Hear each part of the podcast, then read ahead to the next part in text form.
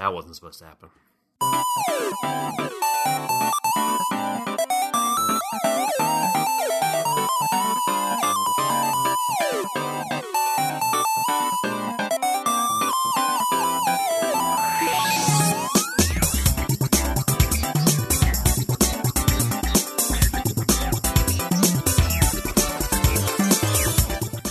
You are listening to Grappalicious. Welcome, friends. Is a professional wrestling podcast. I am your host, the Subtle Doctor, and my tag team partner, erstwhile co host, DJM, is not in the house this week. DJM is allowing me to fly solo. He has got some personal business to attend to. Fear not, he is A OK and will be back on episode 5 of Grappalicious. And what this means for this episode is that, again, I'm going to be flying solo and it's going to be a news only episode of Grappalicious. We will not be doing our scheduled show review, which is going to be Ring of Honor Final Battle 2005, a banger of a show, in my opinion.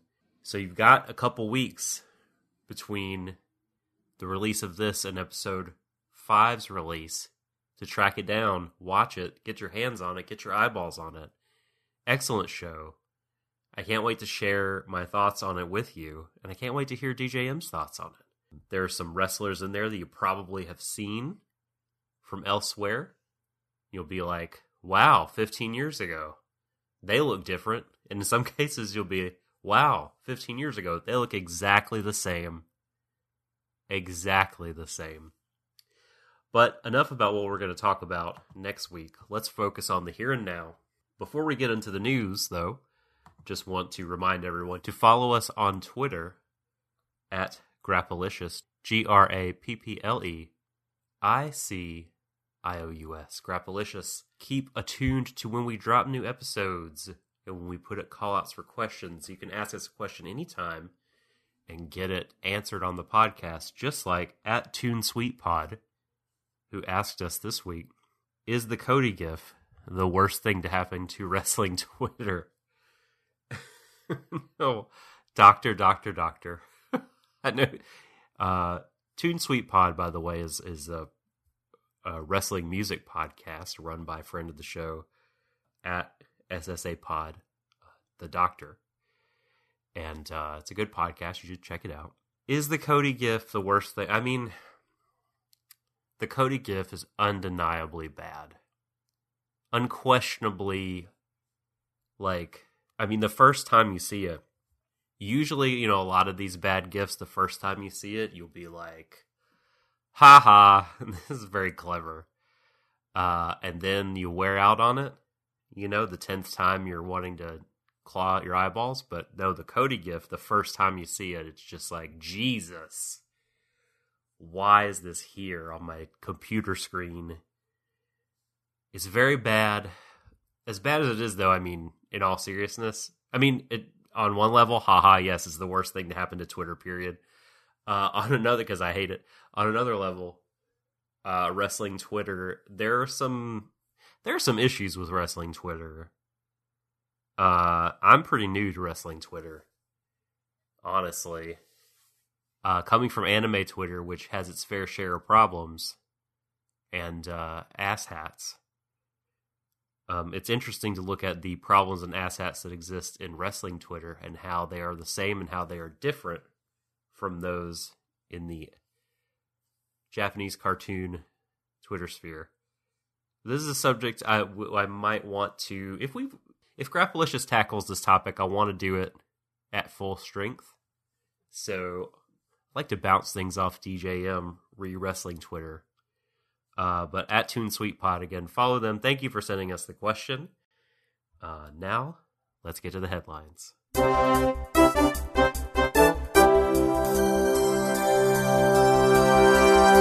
Now the headlines. A lot of news this episode, as usual since this is a bi weekly pod, it tends to snowball and, and pile up on us. We're going to be talking a lot of New Japan and a lot of AEW. It seems like every episode thus far we've talked about AEW, honestly. They're chasing headlines. So, you know, it's only natural. They feel a little bit like uh, the sun, which kind of the wrestling world is revolving around at the minute. AEW is knocking over a lot of dominoes. A lot of dominoes. But I want to begin with what I think is the most important piece of news.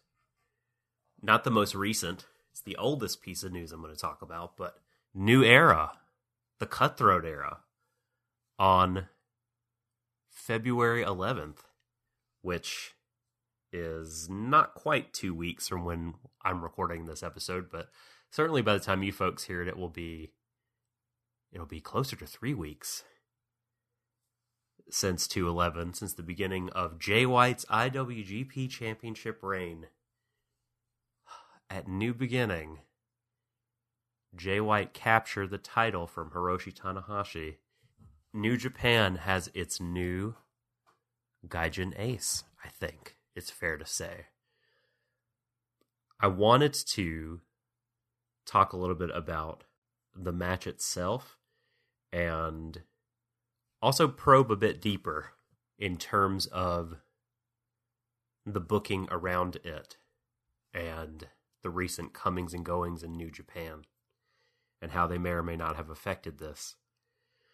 I thought the match itself was very good. I've seen it twice and it is on the slower side, I think, but in a in a good way in that kind of modern uh, Japanese wrestling main event sort of way. You know, it wouldn't be wouldn't be out of place in an all Japan ring. I think the pace the pace of this match. Um by the end, of course, the crowd very into it, I think. I was was drawn into it. I thought the story more than anything was the biggest selling point, more so than any kind of individual sequence in the match. Though I have to say, in concept, the Jay White catching Tanahashi mid high fly flow and turning that into a Blade Runner was tremendous. The, although the execution fell a little short, but again, more than any of of that, I think the the story of Tanahashi's rise and his kind of coronation that took so long and he fought so hard for. He wanted to be the last champion of the Heisei era, which the Heisei era, the Japanese have a way of marking time by who their emperor is and they are in the Heisei era before I believe they were in the Showa era. But the current Emperor Heisei is going to step down in a couple of months, and Tanahashi thought it would be very symbolic if he was the final champion of this current era of of Japan and Japanese history, this Heisei era. It meant a lot to him in the story. He said as much on his podcast and in interviews. And he achieved that success. He beat Kenny Omega at Wrestle Kingdom, the biggest wrestling show of of the Japanese wrestling calendar. Some would say of wrestling period. He had done it, and you thought, I can't believe it.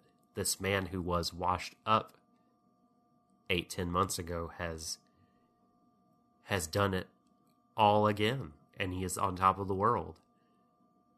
And then that bastard Jay White comes in and spoils everybody's fun, right? It was, in a way, we saw this in microcosm at the aforementioned Wrestle Kingdom when the return of the Rainmaker, Kazuchika Okada, who cast off his sort of odd and melancholic balloon maker red haired persona to redon the gold and purple robes and bleached blonde hair and short shorts of the Rainmaker. And the crowd at the Wrestle Kingdom loved this. They adore Okada, those fans, and they adore Rainmaker Okada. Their Rainmaker, their champion, and he was back. Here he was. They were going to get that back. And his triumphant return was spoiled by Jay White. He ruined everyone's fun. And he's done it again here at New Beginning. Taking away, it seems. I mean, anything's possible, right? I mean, he, Jay White could defend the belts against Tanahashi in Madison Square Garden and lose it in a rematch, but it seems that it's out of reach now for Tanahashi. And Jay White, this this villainous character, I love that he's been built so quickly and definitively. He's he's been true to his word of who he said he was going to beat. He's beaten the top guys. He's beaten Okada twice in the last calendar year, and he's beaten Tanahashi twice now. He has taken New Japan by storm. And they they love this kid, White, and they have put a rocket to his back. I, I thought that the story they were telling was tremendous here, and I'm going to be very curious to see how this new era is received by fans who at, at the time the Japanese fans at New Beginning were a little deflated because their again their fun had been taken away, their their hero had lost. Uh, he did get some respectful clapping though. the IWGP belt I think is just so meaningful to to the fans. They understand how important it is to have that belt. So as much as he was fishing for booze in his victory speech uh, before the fans, they were clapping because it is an achievement to be recognized. and so hopefully he can. I don't think he'll have too much trouble retaining the the heat. Uh, he's he, he's so he's such a good heel. He's very very good at at drawing hate out of the crowd. So I don't think you'll have too much trouble. Question though about this that I had. Kenny Omega, the champion two champions ago, revealed in an interview that it was, I believe, with Dave Meltzer, Figure Four Online, how his title run would have played out if he had stayed in New Japan Pro Wrestling. According to him, the plan was for him to retain to Tanahashi and lose to Okada at Madison Square Garden. Wow, and this that really it's hard for me to I mean, I don't want to sit here and call Kenny Omega a liar because that's just silly to do. But it just the story that they actually did tell with Tanahashi winning was too perfect. I mean, the entire year last year was about Hiroshi Tanahashi rising like a phoenix from the ashes of his own demise to for probably the final time claim the top prize. And it was so tremendous. Everything from his fall at the hands of Suzuki and Okada to his G1 win and his uh, overcoming Okada later in the year by getting a draw to squeak by him in the G1 and then beating him outright. In for the first time, I believe, in a uh, contest that lasted over 30 minutes. Uh, prior to that, all their other contests that were over 30 minutes had either been draws or losses for Tanahashi. And and we've talked about the rest. Him him squeaking by Jay White at King of Pro Wrestling and, and winning the title is all so tremendous and to think that wasn't actually the plan, that this is some backup plan, right? And so my question about this is is Jay White, is he just like a, the Kenny Omega fill in for the booking? Are they gonna do exactly the same thing? Right? And since Kenny's leaving, they have to pull the belt from him, pop it on Tanahashi real quick, and hot potato it to Jay White slash not Kenny, but Kenny, the fill in Kenny, who will drop it to Okada then uh, in Madison Square Garden. Is that Jay's role here to just be the Kenny fill in? Or is he legitimately like stepping into the larger role Omega had in the company and he's more than just a find to replace. He's you know the new Gaijin ace, and they're kind of reorienting the booking around that. Honestly, I hope that's the case. It doesn't really have anything to do with Omega per se, but I feel like they just can't do Okada versus Jay White again for the third time in less than 12 months. I feel that there's a lot more story to be told and a lot more to be gained to have that be a money match later on down the road when Jay White has defended his title successfully a couple of times and Okada has some positive momentum from some high profile wins. I think if he just wins the New Japan Cup and and beats White, I don't necessarily think it makes Jay White's character look bad or weak. I don't think he loses a lot, but it will feel like they've left some money on the table. It will feel like they've left some potential storyline and character growth could be interesting on the table because Okada White is now a thing. I think. I mean, you've got this this bastard heel who has the beloved Rainmaker's number. You got to make some real big money with that. I mean, and Madison Square Garden's already sold out. You don't have to give that match away there. I guess let me put it in less less not not those terms. You could build out that program, let it boil, let it breathe, give it time, and it could be even better. I think if we don't get the match again. I also think Jay White needs needs to continue to build up some in ring confidence, and we need to to see some more uh, quality matches from him. I think his match with Okada and his match with Tanahashi are are his best matches he's had for the company. But he's got to that has to be kind of like the floor now rather than his ceiling. I think he's got to maybe add some things to his offense. I don't know, but he's he's got to continue to inspire confidence, and we got to see how he can draw. It'll be interesting to see. Sticking with New Japan, Kota Ibushi has signed a two year deal. This is via the Super J cast that I'm getting this news from. And he revealed that on the same New Beginning show, and boy, uh, were the crowd ecstatic about this. they love Kota Ibushi and as they should. Ibushi is perhaps the best wrestler in the in the company.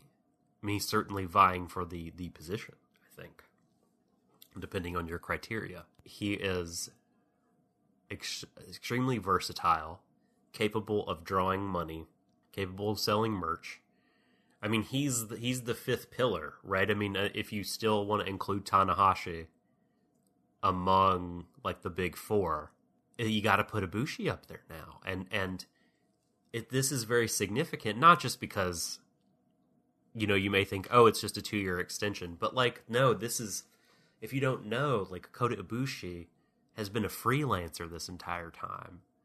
Uh, he's notoriously, I don't know if some people have said flighty, but he doesn't want to commit right to contracts, and so the fact that they have gotten him to commit for two years is amazing. I mean, that's the reason he hasn't held a title of significance. I mean, he held the never open weight title for a hot minute just to pass it to Ospreay.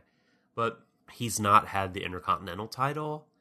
Uh, he's not really gotten a, a significant world title main event push. I mean, think about last year. What were his in the biggest shows of the year? He had he did he was not on Dominion. He was just left off the card. You know, he, he was a Kenny Omega's corner corner man.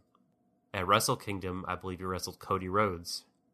And I liked that match. I thought that match was good, but there's a there's a ceiling on that match. and it was also only about 10 minutes. I think they could have let that this is the problem with every Wrestle Kingdom. The card is stacked and no one gets enough time. But now they have a commitment from Ibushi and you know Gedo is gonna just absolutely book him to the stars. I mean, he's someone who could win the New Japan Cup. And he's someone, an interesting rival for Jay White. Uh, if you want to put off the Tanahashi rematch, if you want to put off the Okada rematch, Jay White Kota Ibushi is an extremely fresh matchup and an extremely interesting clash of styles. We'll see if it ends up being the main event at the Garden. But for two more years, you got Kota Ibushi in New Japan, and I think people were afraid he was going to go to All Elite, and if he did, I mean that will be two two main event stars that will be leaving, and it would really it would start to seem like just a huge huge loss. Company could rebound from it. They're a fantastic company uh, who's great at making stars. They could rebound from it, but I feel like now in some ways they almost don't have to because they lose Omega. But in the wake of his loss, they've made another star in Jay White, and Kota Ibushi is staying. Other than that, they've lost a fantastic tag team. The tag division will need shoring up. And they've lost a couple of low mid card guys that they have plenty of room to replace. Not bashing the elite at all, I don't think, here. I'm just saying the roles that they have to fill now, I think, are, are much more doable than losing two main event guys. We got a little bit more New Japan news, but I want to turn focus to AEW now because I think the some of the all elite headlines are a little more significant. A week ago, a supposed all elite wrestling schedule has leaked. I don't think they've come out and refuted this, and they've had time. Here's the possible the possible AEW schedule for the next several months. We got May 25 double or nothing at the MGM Grand in Las Vegas. That that much we have had nailed down for a while. June unspecific show believed to be in the United States. July unnamed show in Jacksonville. The one that Cody announced at the first rally in which the uh, a portion of the proceeds will go to uh, gun violence victim relief. The following month, August 2019, Royal Albert Hall in London, England. Then September, All Out, the official sequel to All In. And according to this Wrestle Talk story I'm looking at, this would be the full launch of the brand, the grand opening, prior to TV tapings beginning. Tapings is an interesting word as I'll talk about in a moment. We understand that while not yet confirmed, this is again likely to take place in the Sears Center in Chicago, the venue which All In was held last year. And then October, weekly TV starts. So they got a thing per month between May and October. They got nothing between February and May. Maybe they'll have another rally or two, keep the buzz going. And, you know, some people have been saying, why aren't they going to run some stuff before Double or Nothing? And I think I don't want them to. I think I just want the hype to keep bubbling and building. And I think I want more and more people to find out about this before it happens so that the just the maximum number of eyeballs could be on double or nothing rather than like some build up show or or something like that. I don't think you have to worry too much about like them working out the kinks as you know they they ran all in and for the most part it went just fine. They've learned some things from that and there's one or two things two things they will do differently, particularly with time management. But I'm cool with actually having nothing going on in, until May and them accruing as much talent, backstage talent, as well as wrestling talent, and getting organized and, and planning and future planning rather than starting possibly prematurely. The England show is extremely interesting. I think that's a very good idea because so many of their guys are are very popular and gals very hot over there. And that could uh, alleviate, you know, possible burnout from the fly-in crowd. You know, it is still a fly-in promotion by and large, uh, since they don't have the television yet.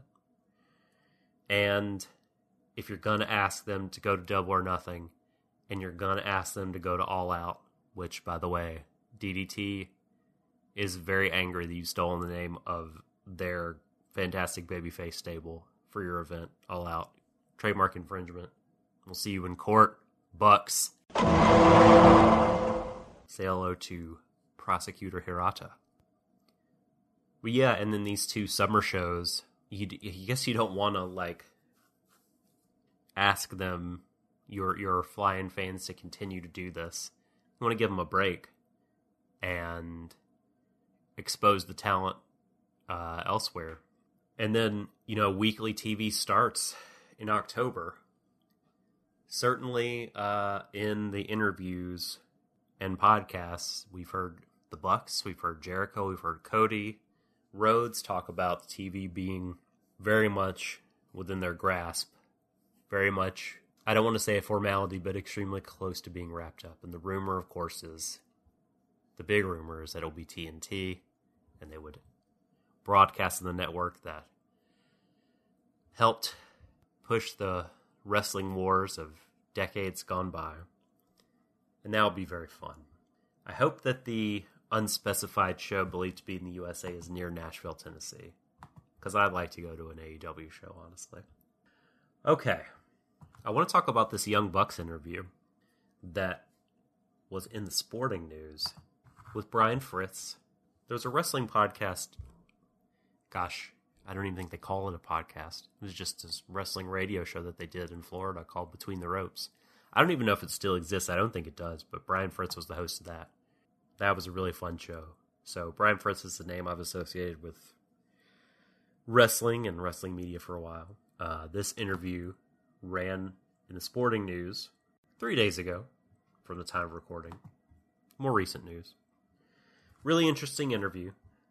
The main points that I took from it were the Bucks and Tony Khan sold All Elite Wrestling as live sports to the TV stations in the same way that WWE managed to acquire its extremely lucrative TV rights deals by saying, hey, live programming, live sports programming is very hot. Cord cutting only grows. People aren't watching TV. Certainly, people aren't watching things that they could binge or stream online, but things that they can't do are these live shows, particularly live sports. It's one of the few kind of bastions that cable television can galvanize itself around. And so WWE and now All Elite position their television as this, as this sort of live sporting thing. is so interesting because, you know, the league schedule talks about TV tapings beginning, but from this more recent interview, I get the sense that that the Jacksons don't aren't really interested in in tapings. They're interested in in live events. The liveness has a lot of value to them, a lot of uh, uh, currency with them, and they believe that to be the case with their fans. They said that the ideal length of a wrestling show in 2019 was an hour, perhaps two, certainly not three. They are committed to long term, slow burn storylines. You know, they think wrestling in 2019 can be that.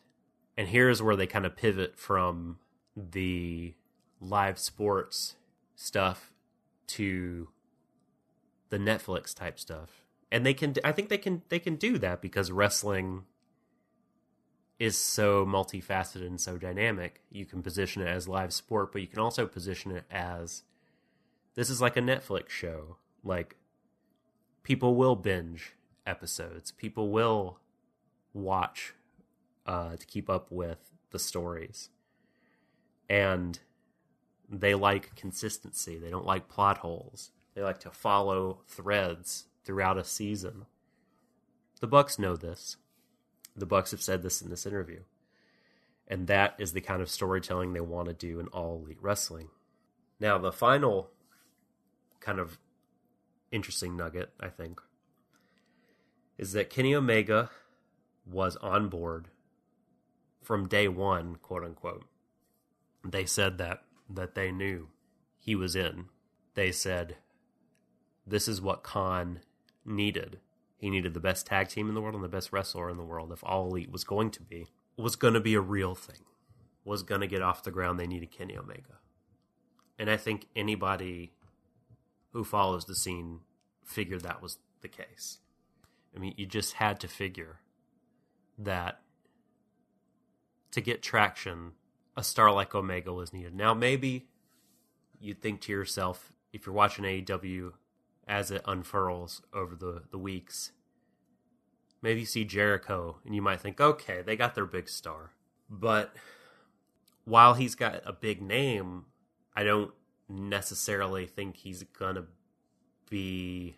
I don't think necessarily he's as versatile a big time performer as Kenny Omega is. Kenny Omega could have a match of the year with almost anybody. Kenny Omega is the bigger get and the bigger splash, and, and AEW is in an entirely different strata uh, because he's associated with it. Now, if the Bucks knew he was coming on board from the beginning, that raises a couple of interesting questions for me. The beginning was post All In. It was in September. You know, All In took place on September one. Khan and the Bucks are having these discussions at that time, shortly thereafter. If Kenny was on board since then, knew he was on board since September, then I think, oh, I think that that might lower my esteem for the man in in some ways. Perhaps he truly didn't know, even if he sort of half committed. Perhaps he, he committed in, in word, but not in heart to AEW. Perhaps he truly, in his heart of hearts, didn't know whether he was going to leave New Japan Pro Wrestling. I mean, in an interview in which he talks about why he chose All Elite Wrestling, he, he even says that he thought about turning his brain off and joining WWE. I don't know what to believe. because, I mean, unless he's thinking those thoughts earlier in the year, which I suppose is, is you know, possible. Uh, but let's say mid September, Kenny is totally in, and the Bucks are not wrong about this, and that he is on board. Then, then I have big, big problems with the King of Pro Wrestling main event.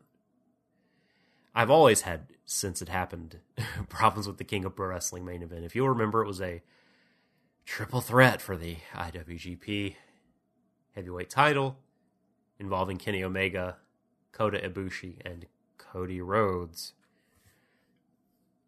I think triple threat matches for your top belt are pretty dubious proposition. They work in some contexts, especially for like undercard titles and matches that are spot fests. But for your world title match, I think you need more than a spot fest. Maybe that's just me. And when you, you when you have these exit ramps that don't involve the champion beating the challenger or the challenger definitively beating the champion. So it's not generally a thing that I like too much in that spot, but so all the the scuttlebutt at the time was that that was supposed to be Omega Ibushi. You know, Ibushi beat Omega at the G1. You know, he needed his match with the champ. His one-on-one match, he's, you know, that's tradition if you beat champions in G1. Cody just kind of waltzes in and the the to the match and the story around him getting into it was absolutely terrible. The scuttlebutt at the time was that Kenny used his stroke to get Cody into this match. Not just because Cody's his buddy, uh, but because he did not want to give away this Ibushi Omega singles match he thought could take place at a bigger arena. Well, if he knew he was leaving at the end of January, then what is he doing? He knows that the New Japan is not going to have an opportunity to do o- Omega Ibushi. And he he pinned Ibushi in that match. Okay, he knows he's he's leaving. And instead of taking the loss or, or letting you know, he he can't take the loss there. Instead of Cody taking the loss there, he has fucking Kota Ibushi take the loss. It's absurd. Everything about that was fucking absurd. I mean, there just were problems with Dakota, Kenny, Golden Lovers, Bullet Club, like all that story started out so promisingly and then just really, really underdelivered. It really underdelivered and and again, I mean if Kenny pushed that through knowing he was gonna leave, that is that just fucking really bothers me. It really bothers me. Oh, so I mentioned Kenny talking about possibly joining the WWE in the article and the interview in which he explains his reasons for leaving New Japan and choosing All Elite. This was more to do with the Meltzer interview that I referenced earlier, but you can look up a Wrestling Inc. article that talks about it and has a lot of quotes from it. This is a long thing, and you know, it's interesting. Uh, it's an interview worth hearing in its entirety, but something I took away from this was the the overall tone. It really felt like Omega was unhappy with New Japan. It felt unnecessarily, I guess, bitter. And now here's the why I say unnecessary because there could be a lot of reasons why you could be mad at your employer, right?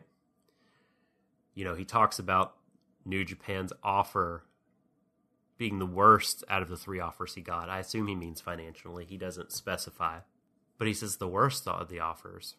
I get that if he was all about the money, but I mean, he did join AEW. It can't be all about the money. If it's all about the money, he would go to the Fed.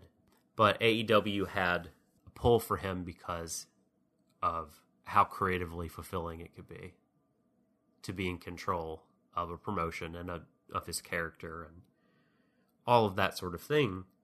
One of the parts of the interview, Kenny says, again, he's discussing why he took the AEW offer. For my main company, New Japan, to, I don't want to say not see the value in me or that I didn't feel valued. It wasn't that. They certainly did value me. I guess a better way to put it is that the other two companies were more excited to have me. So, boy, I don't know. This, like, this feels like some sour grapes to me, man. I mean, maybe the people doing the pitches to him were jumping around and dancing, and in the room were more excited. But, I mean, would WWE really provided him as exciting character direction as as New Japan? I mean, AEW certainly is. So I can see that. You know, and he says he doesn't want to say that he that he felt undervalued, but that's that's kind of what he's saying. Like he doesn't want to cross that line, but he didn't feel special enough. He didn't feel wanted hard enough by New Japan and I mean, I don't know how you could be more excited about a guy. I don't know how you could want a guy more than to make him your your IWGP Heavyweight Champion, to give him the most important title in professional wrestling.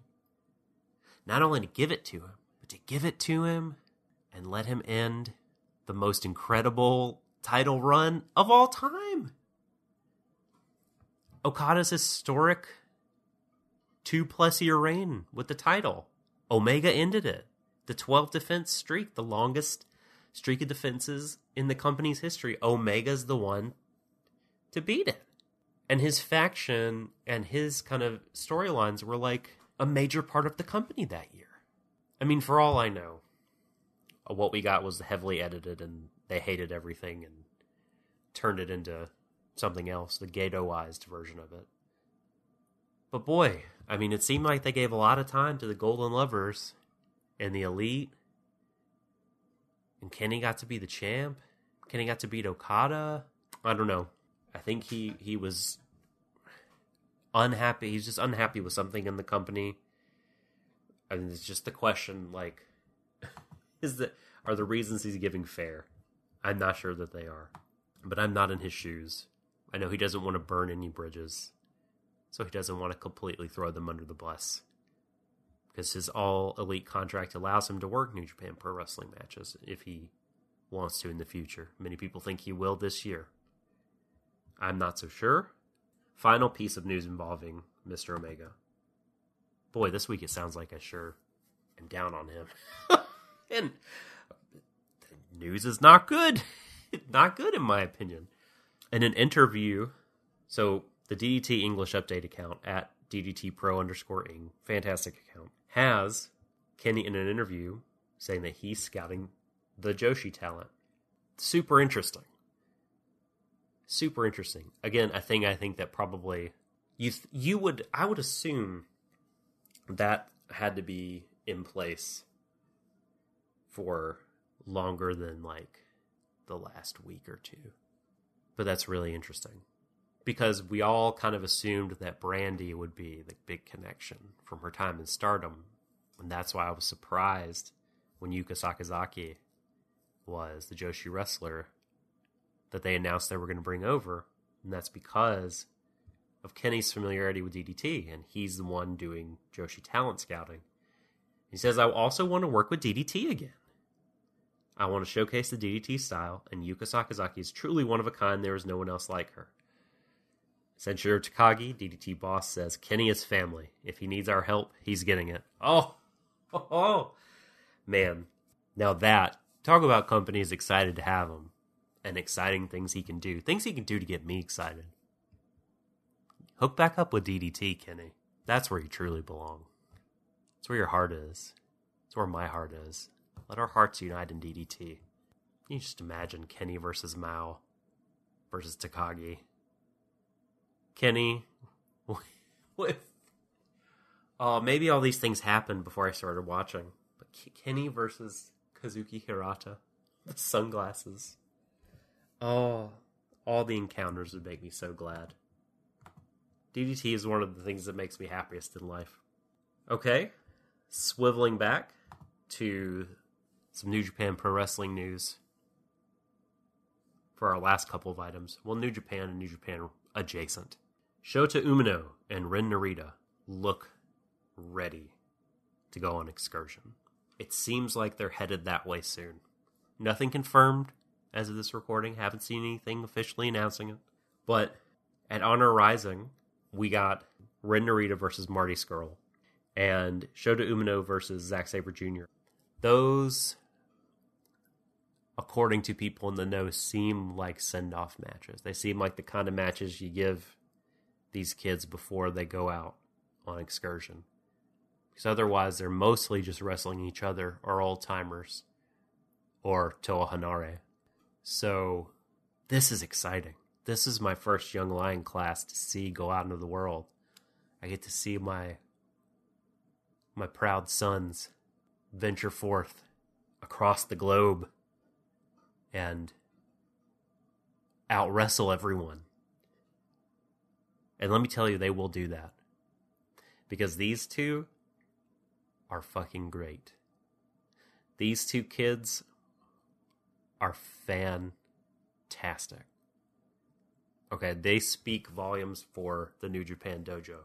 Their matches are not only like better worked, technically worked with more technical proficiency, but more entertaining to me than the majority of wrestling in Japan and the rest of the world. Forget the rest of them. Like, their matches are fantastic. They're ready to go on excursion.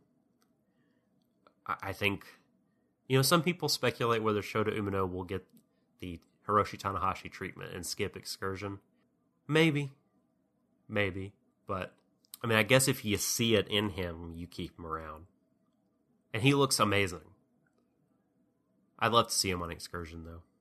Narita will definitely go on excursion. There's no talk of of him skipping the line.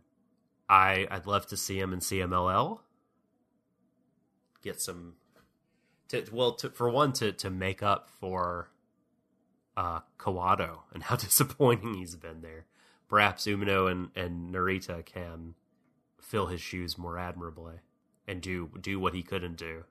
Bring Kawato-san back home and let him rehabilitate himself in Japan. Uh, that they could certainly get some spice there. You know, Ring of Honor wouldn't be amiss to house one of these guys for a while. But I'm ready for this to happen. I'm ready for this to happen and excited. Now I know that a lot of times, you know, not just Kawato, but people like Evil have gone on excursion and been bad. and been very bad. And then when they get back to Japan, they're fine. So who knows? I mean, the same thing could happen with Narita and Umino. But it's just so hard for me to imagine as I see their Young Lion matches. They're just so good. And Marty, let me tell you, Marty loves putting over some Young Lions. Okay? Uh, he made Narita look fantastic. Uh, I've seen that match. That was an excellent match. I have seen Marty also put over one of Shibata's California Dojo Young Lions live in Nashville. You know, Clark Connors really got over with the crowd, and many people said he out wrestled Marty, and Marty helped him look very good in that match. So exciting times if you're following the Young Lion scene in New Japan Pro Wrestling. You get to see your good boyos graduate. Final piece of news I have for this episode Jushin Thunder Liger is going to replace Will Ospreay at Over the Top Scrapper Mania 5 in mid March. Now, this is very disappointing to me. Not because I dislike Liger. I like Liger very much. I saw many of his WCW matches with Brian Pillman. They were amazing. Love Liger. Still good. Looking forward to his his uh, program with uh, Ishimori. It'll be a fun match. Uh, but the, the he's he's parachuting in here. We're not getting Will Ospreay versus Scotty Brooks, and I'm angry, deeply angry about this. Scotty Brooks could be pound for pound the most talented slash athletic Irish wrestler.